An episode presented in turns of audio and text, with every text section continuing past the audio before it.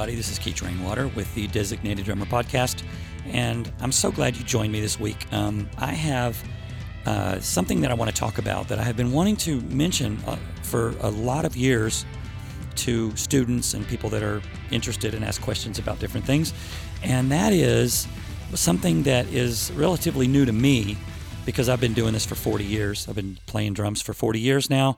Um, this last spring was my 40th year to play drums professionally. And uh, I have seen some changes happening in the industry and in music and in uh, just about everything, especially drumming, over the years that I have seen change. And one of the biggest things that uh, has changed in the world and in the world of music is technology. And I want to talk about that today in my podcast. I want to cover uh, really four main topics of how technology is changing or has changed uh, the music industry. And I know some of these are pretty obvious, some things like uh, social media and stuff like that. But um, I just want to talk about from a personal standpoint, from where I was 40 years ago and what it was like back then for some of you youngsters out there that, um, you know, listen to that cool music from the 80s. I started out in 1982 playing professionally and just getting out there and making music and rehearsing with bands and getting in and out of bands and that kind of thing. And uh, how things have changed from back then when there wasn't that much technology. Most of the technology was like in the studio, and that's kind of where everything sat. You had to have a lot of money.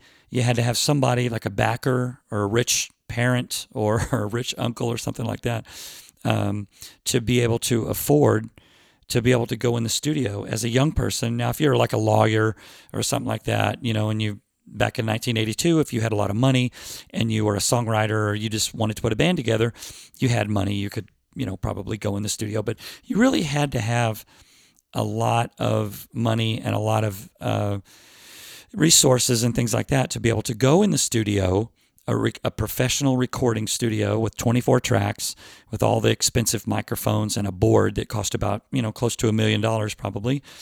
And you had to have a lot of money. And i think probably somewhere in the range of probably 1500 to about $2000 could probably get you maybe you could maybe record an album if you were fast about it and you did a bunch of pre-production and you already knew how you wanted everything to sound and you weren't just camping out in the studio you could you could take a couple of thousand dollars and go in and record an album. And then once you were done with that once you were done recording and you mixed it and all that you had sort of like maybe a cassette tape or something like that you could pass around and all that. Now if you wanted to sell records and press the records and all that that was uh, you had to have deeper pockets and you had to have a lot of money to get some kind of limited pressing done. And so, anyway, it was just really a lot of expense and a lot of uh, backing that you had to have.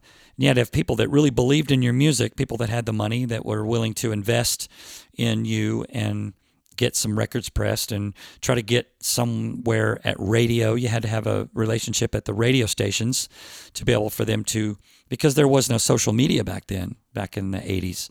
You didn't have social media. You had uh, television and you had radio and you had uh, bulletin boards and you would play live and you were trying to get booked at a club somewhere and people would come out and see you. It was really a slow process.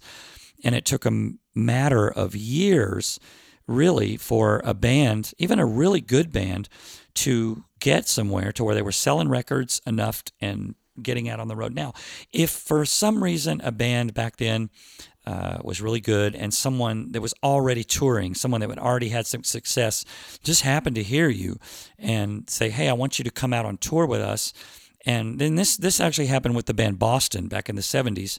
They had made their album and they were passing it around to some radio stations. They got a record deal on Epic and they got some little bit of radio airplay, and uh, they started touring with bands. I think it was Rod Stewart or somebody. I can't remember who the big tour was, but Boston got on tour on an opening slot with some big rock tour, Van Halen or whatever it was. And um, they started selling more records, and the, the ball started rolling then. But man, I mean, you had to, and and you know, Tom Scholz, the guitar player and producer of Boston, he recorded all that stuff that you hear on Boston's first album. He recorded in his own basement on his own equipment with his own songs that him and maybe Brad the singer uh, wrote together, but mostly Tom. Uh, and that was kind of like the first, really, that I ever heard of uh, someone sort of like recording on their own equipment. And that's one of the things I want to talk about how technology has changed in not just drumming, but in well, the music business and all that. But nowadays, you can go in, and before I start talking about recording, I'm going to talk about one of the first things that uh, came up to my mind was information uh, about everything, about the fact that you can just get on Google, you can Google. Uh, Google and YouTube, those two things right there, have you have a wealth, a whole you know world of information at your literally at your fingertips on your phone that you can pull up at any time. Hey, who played on what album and what uh, who played drums on this Steely Dan album or whatever? And and not only that, um, the fact that now you can go on YouTube and you can look up a song, and most likely somebody has posted on YouTube a track of the drums only on any given song. Try and if you don't believe me, try it. Look up uh, "Hot for Teacher" by Van Halen. Wow, that drum track sounds really cool. Of course, you don't really need to solo those drums. You can hear pretty much the whole song. They're really loud in the mix. But if you wanted to hear just the drums on something like uh, you know Boston albums or anything like that, or, or, Van Halen, you could just look it up and say, uh, type in YouTube um, "Hot for Teacher drums only," and it'll someone probably has I haven't looked it up, but I, I know pretty much about 90% that someone has posted a drums only track of Hot for Teacher or pretty much any other song, any other popular song, and hear just the drums only. And that's a pretty cool tool. I wish we could have had that back in the 80s. It would have really helped me a lot when I was trying to figure out what to play on a certain song when a band would say, Hey, we're going to learn this song. I could pretty much hear what to play. But if I wanted to know exactly what to play, what that drummer played, to be able to solo that up on a on a, a recording would just would have just been great. Um, also, uh, you know, like looking up drum lessons on uh, on YouTube or on Google or any any question about equipment or what a certain kit costs or how drums are made or what cymbals are available for um, what a particular brand of Zildjian or whatever, you could just basically go online and look up any kind of information you want. And before the inf- information highway came out, you know, the internet, um, we do just pick up a modern drummer magazine and hope that there was some information in there about that. I mean, think about it. We didn't have Google and things like that. We could maybe go to the music store the local music store and ask the guy behind the counter, "Hey, what kind of cymbals does Zildjian? Do you have a catalog of Zildjian cymbals? What what's what's out there? What can I? What do I have to choose from? How much do they cost? Um, uh, what what's discontinued now? Do they still have this kind of cymbal? Or, I mean, it just goes on and on and on.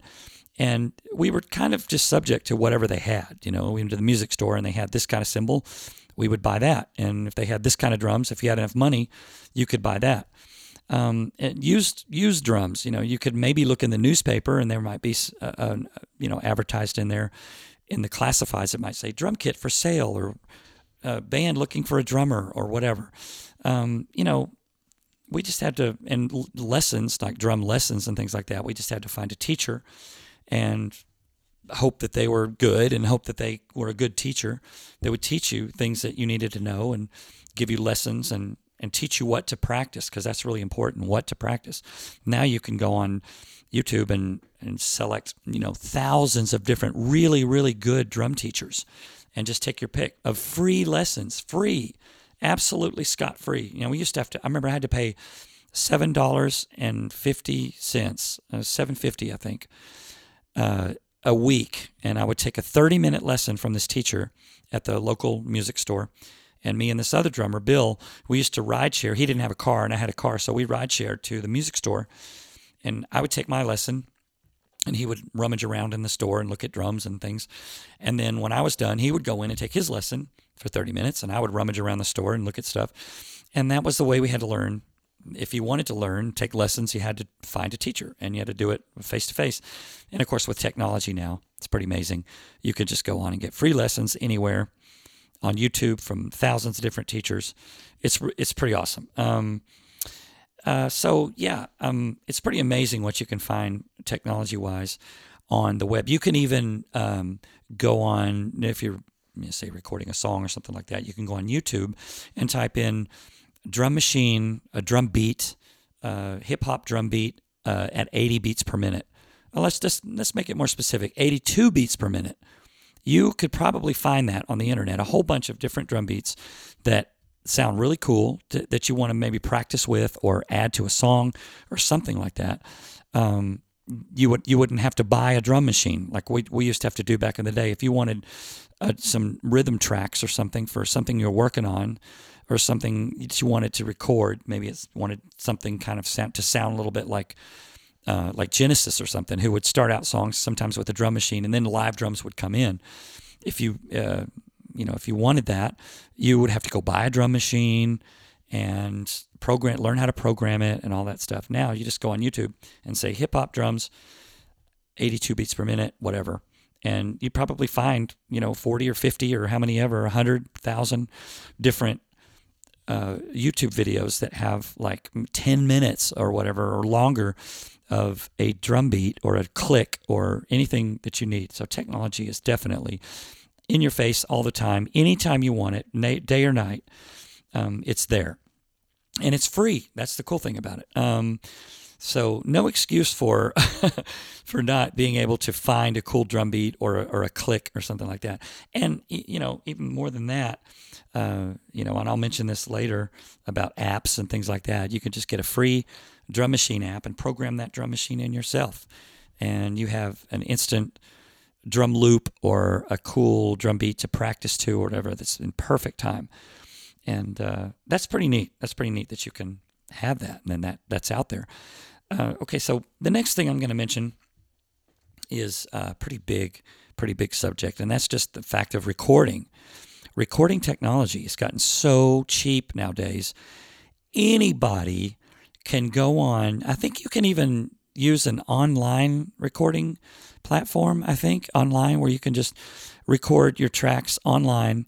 Uh, you don't even have to. You know, you have to have a computer, pretty much a computer or a phone or something like that, and you can record multi-track for free pretty much anytime. But let's just say you had a couple of hundred dollars. You could buy a used Mac or Windows computer. You could get something like GarageBand or uh, there's, you know, hundreds of different programs out there that you can record multi-track on that are that sound really good. And um, I want to tell you a story about how the black keys. Now, if you if you think that oh well, yeah, if you buy cheap equipment, it's going to sound terrible. You know, you're going to sound like you were trying to save money or you recorded for cheap. Okay, so the Black Keys back in the I want to say it was the mid '90s. They uh, the the guitar player and singer contacted the drummer, and they got together and they were just going to record a demo. So all they had was uh, the drummer Pat. He had a little eight track digital recorder, which was the sort of technology at the time.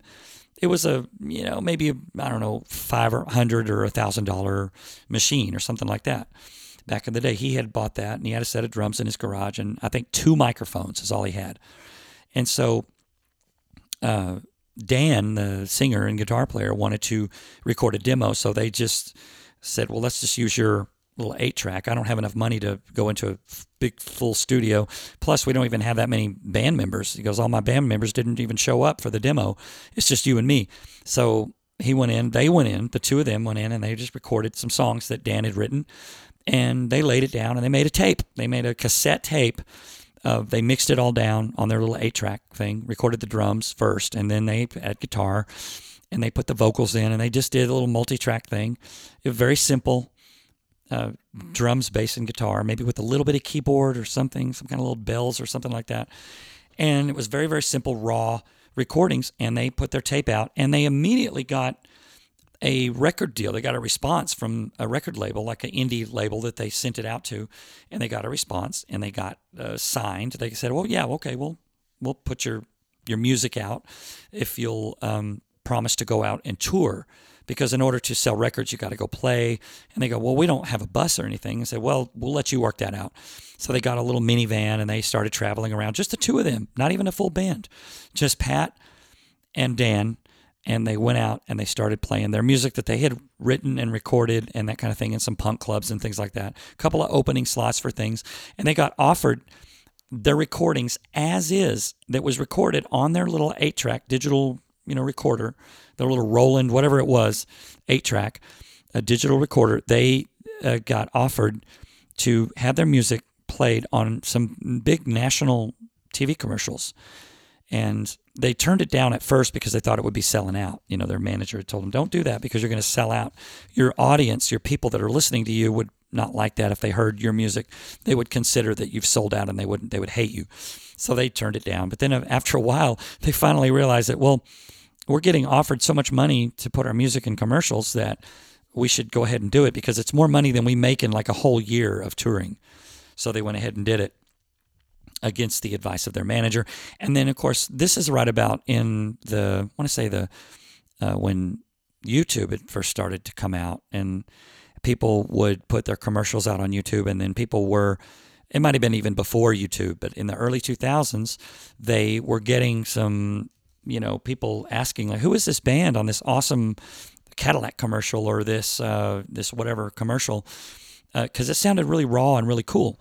But the fact that the point I'm making is that they recorded their albums on just a little simple eight track. And I heard a story that even when they had enough money to go into like a big recording studio somewhere, like say Muscle Shoals or something like that, Muscle Shoals Sound, um, then they they had enough money to hire an engineer and go in and have a bunch of session players. But I, from what I hear, that I think that they went ahead and booked the studio, but they went ahead and brought their eight track in there anyway and just recorded because that's the way they were used to recording.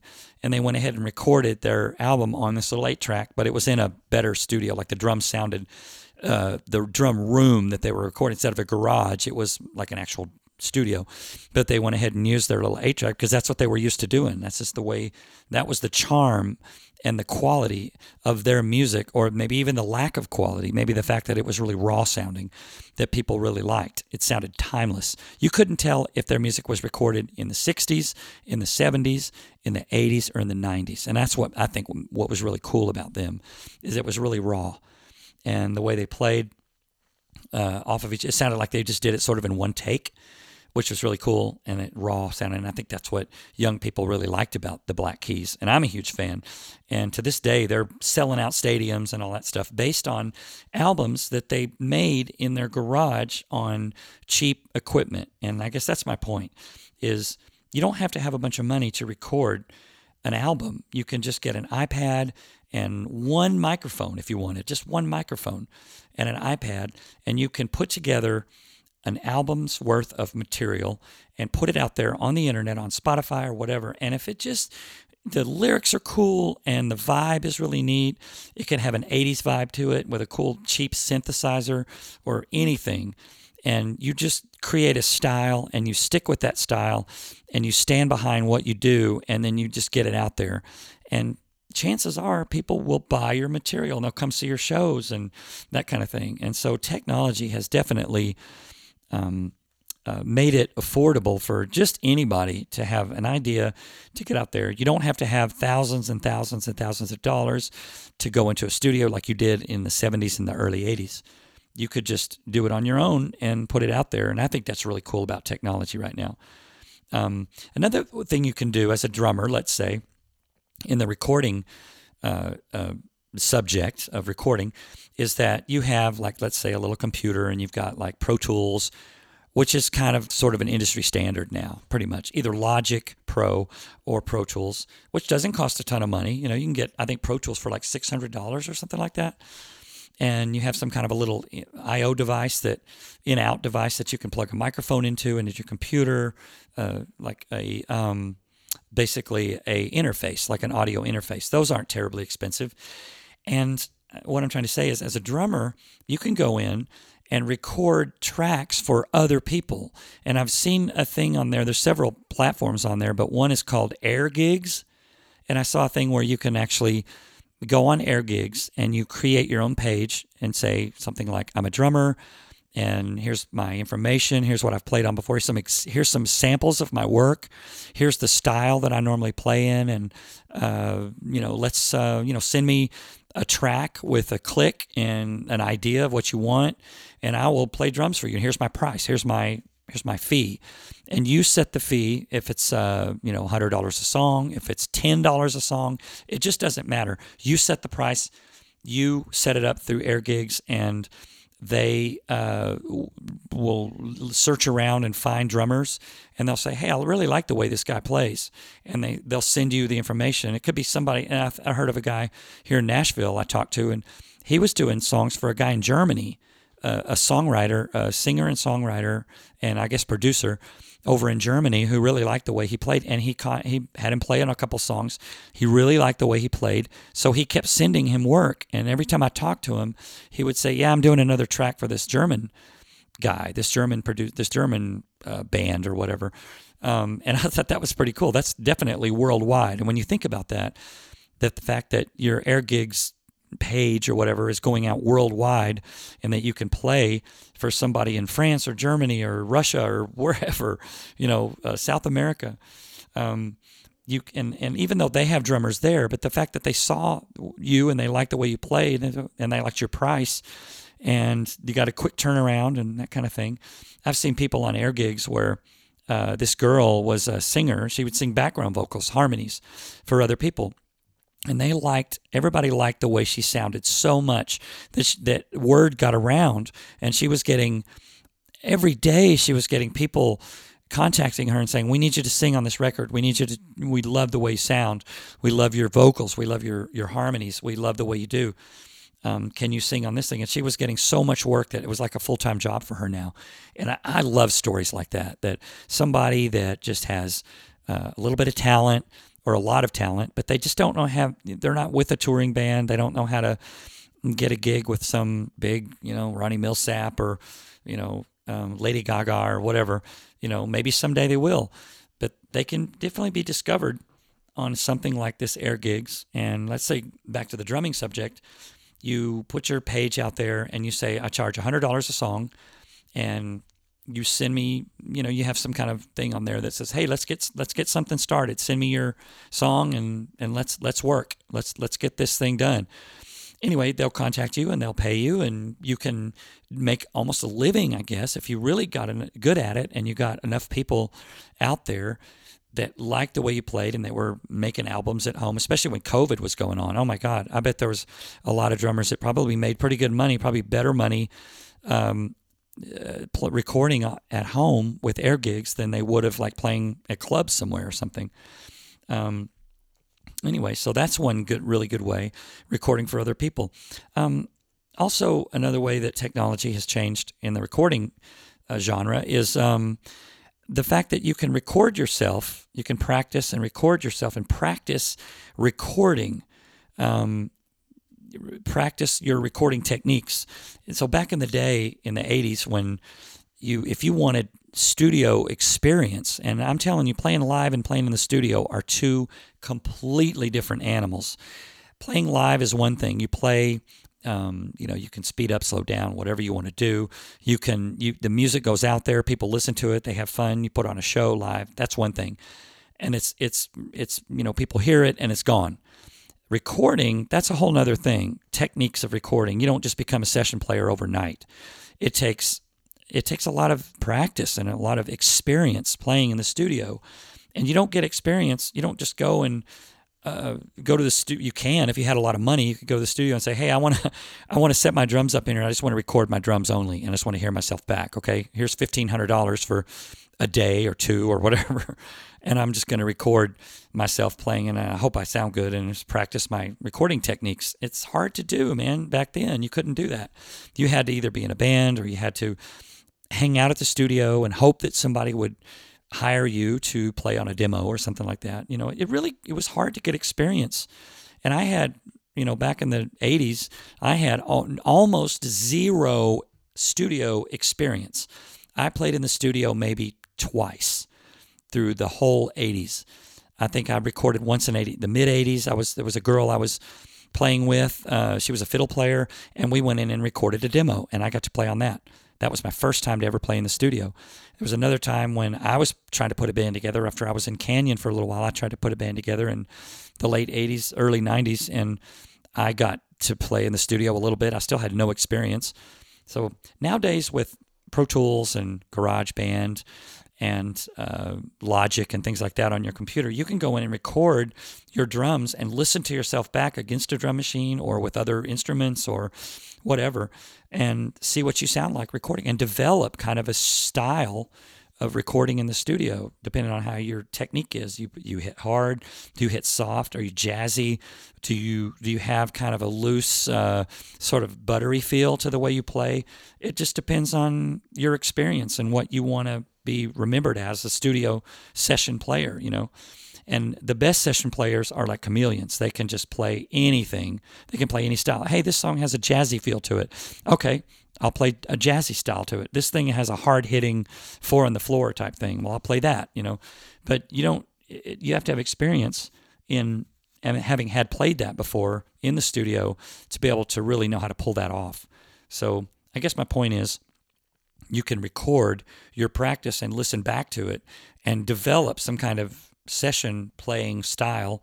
Whereas before it would have cost a lot of money or taken years of experience to just to get, you know. Um, another thing is you can record your demos. You can record demos. If you're putting a band together and you want your band to, to get like Tom Scholz did, you know, in Boston back in the mid 70s, um, you have your own equipment, you record your own demo, and you send it out there. And you're putting a band together and you're trying to say, hey, this is what we sound like. This is our style um, please book us in your club or whatever. You know, you could at least get a demo recorded for next to nothing. You just have the guy show up and you record your stuff and if it you could actually do multi-track and edit it and that kind of thing and and master it and uh, get a pretty decent sound you know. Before we used to have to try and do demos like on a cassette tape where we set up a little mixer or we had live on stage at our gigs we were playing and we would have the sound man if we had a sound man we'd have him put a cassette tape into the board and we would say okay here we go let's do this live and we would try to get a good live sort of demo out of it. That's about what we had to do back then. If you didn't have a bunch of money you could just record live on stage, like um, during the day, like when the crowd wasn't there, when you were rehearsing or whatever. We we did that. We tried that many times, and the cool thing about that is you could make multiple takes of it. You could say, oh, "Let's try it again," but let's how does that sound? And okay, let's turn the drums down a little bit, or turn the bass up a little bit, or whatever. And you could get a decent mix, but it took trial and error. And uh, record your band. Yeah, you know you can, you know you can get uh, a pretty good sound on your you know your equipment that you have now you know your pro tools or your logic or whatever. And that's really cool you know. I mean you know like i said back in the day it was really hard to get recording experience. You had to have money or you had to uh, have a backer or something like that to be able to go in the studio and figure that out.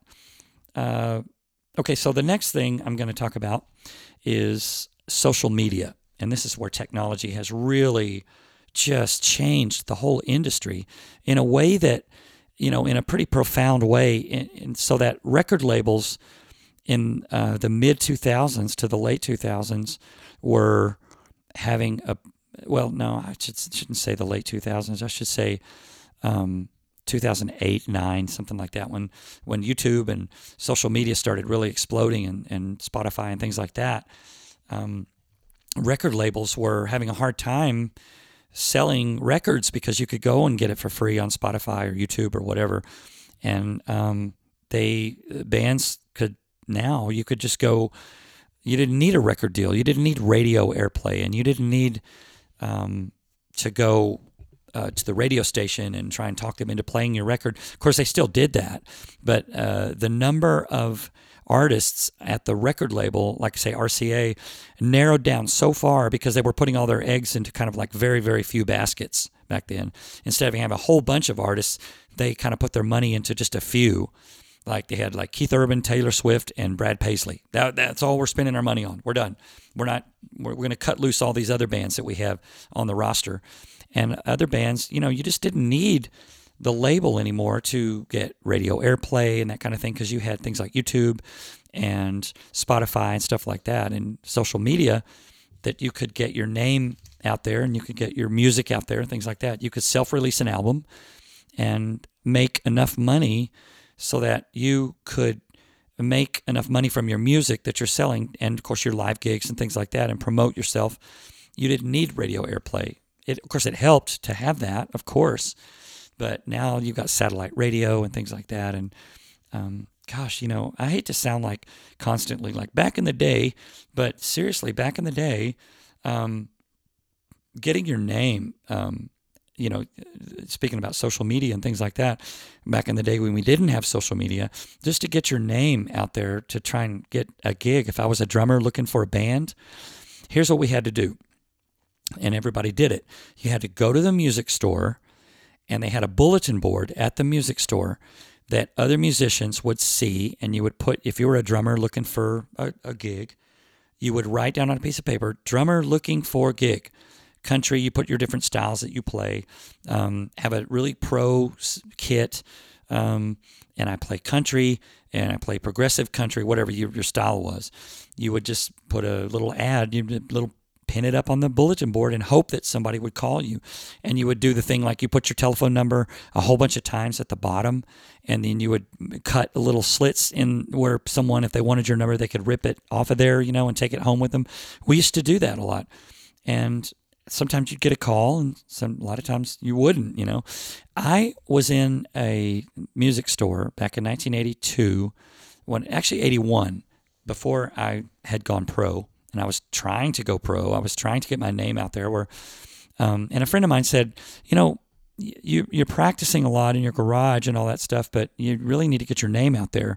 You no one's going to come knocking on your garage and go, "Hey, I heard you playing drums. We're putting a band together. Would you be our drummer?" Said you got to go put your name up. So he we went up there. He took it was my old next door neighbor Victor. We went up to the music store and I put my name on the bulletin board. And it just so happened that there was a there was a band there that was looking for a drummer. Talk about serendipity. There was a band looking for a drummer, and my friend Victor had said to them, "Hey, um, you guys, what are you guys, a band or something?" I said, "Yeah, we're just trying to find a drummer." And he said, "Here's your drummer right here." and it just so happened that they were looking for a drummer, and I we exchanged information, and uh, we I went to their rehearsal. I kind of auditioned for them. and I ended up playing with them for a little bit. It wasn't really like a touring band or anything like that. They were just kind of a local band playing. They were older guys, older country musicians that were looking for a drummer and they just thought a young drummer might be kind of cool to have, you know. So I played with them a little bit, and then eventually I went full time with another band uh, that was more my age. There were people just a little bit older than me that had put a band together, and they were playing clubs and that kind of thing. And I got the gig with them, and that was my first band in 1982. But I guess my point is, we didn't have social media back then. We had to put our name up on a bulletin board and we had to wait for the phone to ring and you had to go out to clubs and look at other bands and put your name out there and say hey i'm a drummer looking for a gig. Have you heard of anything? Anybody looking for a drummer? And you had to just put the word out there through word of mouth you know. And now you got social media. You can start your own youtube channel and do cover music or whatever. And now here's a really cool story about journey the singer for journey uh, back when Steve Perry had quit the band and they were just off the road, you know, they weren't doing much. And uh, they had heard on, there was a YouTube channel of a, a band out of, I guess, Korea.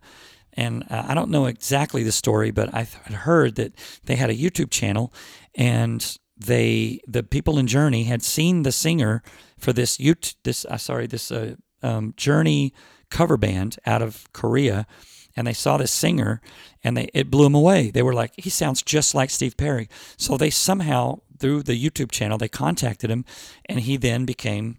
Uh, what wasn't too much longer that he was actually the singer for Journey. He didn't even speak English, you know, and they got him in the band, and it was amazing because he got up on stage. He sang those songs, even though he didn't really know what the words were, I guess, because he didn't speak English. But he had studied those albums, and it was like listening to a digital recording of Steve Perry and they were so impressed with his vocal that they hired him.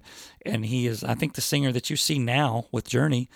And I don't know his name, but um, he is from Korea, and they found him through YouTube. And so I guess my point is, is you as a drummer or a musician, you can start your own TikTok channel, YouTube channel, whatever, um, Instagram, and you can get your name out there. And people will hear you groove to songs, and, and people that are looking to put a band together, you can put a band together yourself as a non-working drummer. You can say, "Hey, okay, let's. I'm going to find some other musicians, and I'm going to look on YouTube and TikTok and all that, and I'm going to find some people in my local area, and I'm going to put together this band." And it's just amazing what you can do with this social media thing now. And um, you know, it's kind of like your own. You're you are your own label.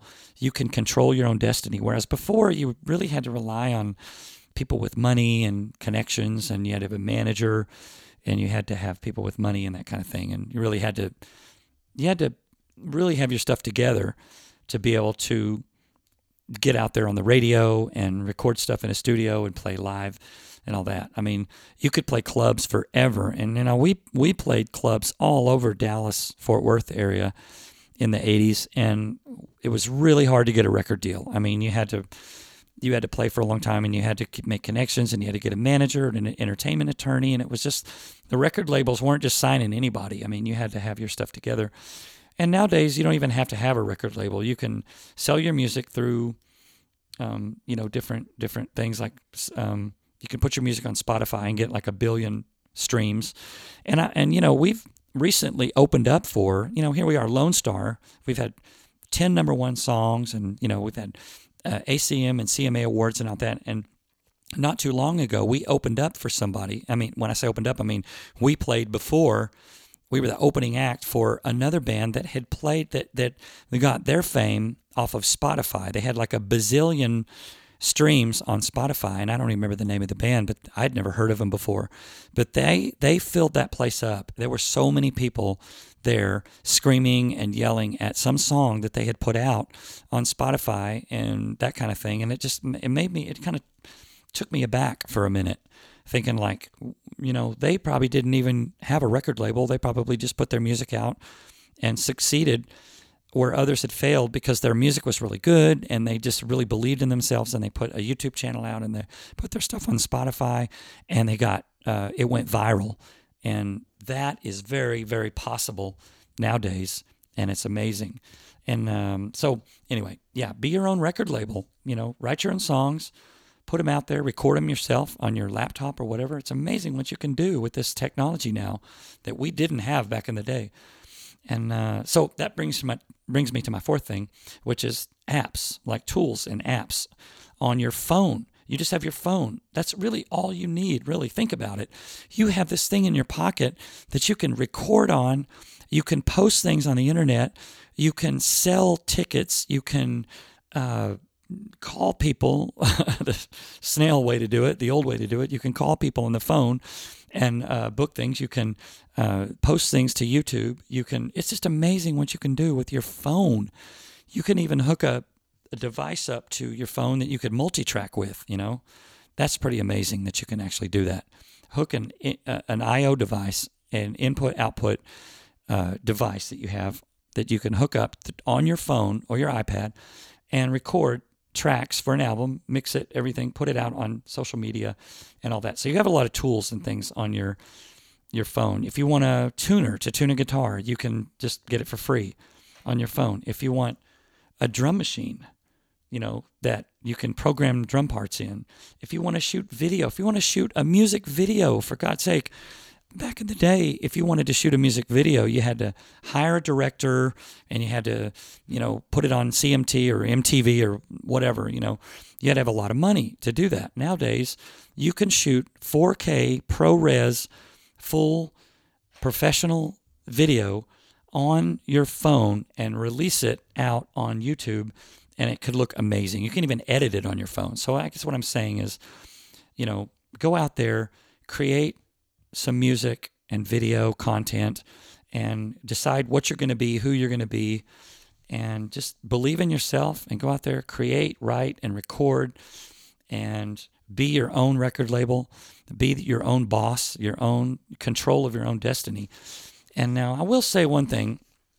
I'm going to try to keep this podcast fairly short because I, I could I could go on on and on, on and on about technology and how it's changed and all that stuff. And back in the day, and all that stuff. But I will say one drawback, one thing that I hate to see that really bugs me.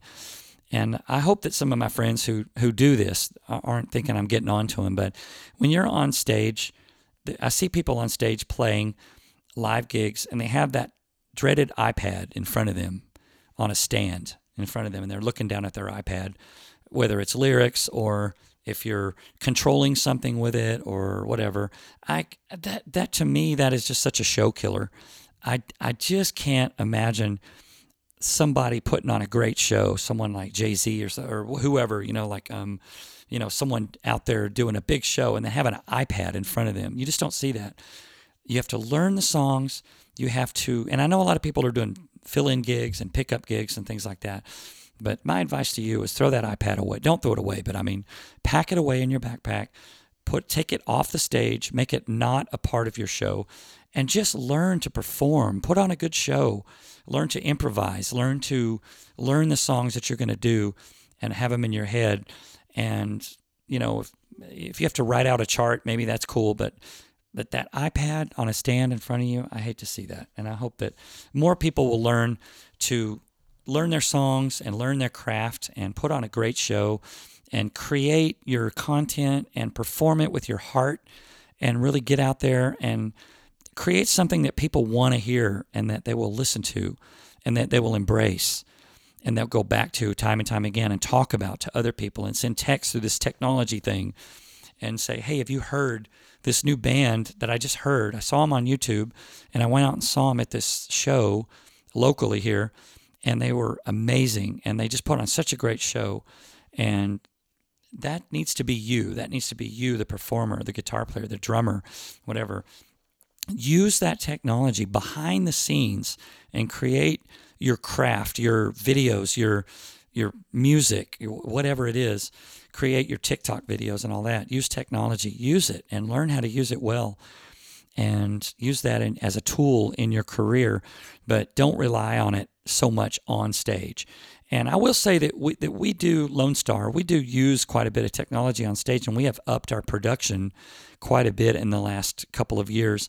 We've added video screens to our show, which Dean, our keyboard player, has really done a great job in finding the technology, the the, the programs, and all the things that that that make up that video screens. He's found uh, the content. The he's edited together the, the the the clips that you see when we play live, and he's um, found a guy uh, that is actually a good friend of ours that knows how to sew together the actual computer uh, programs and things like that with the video footage.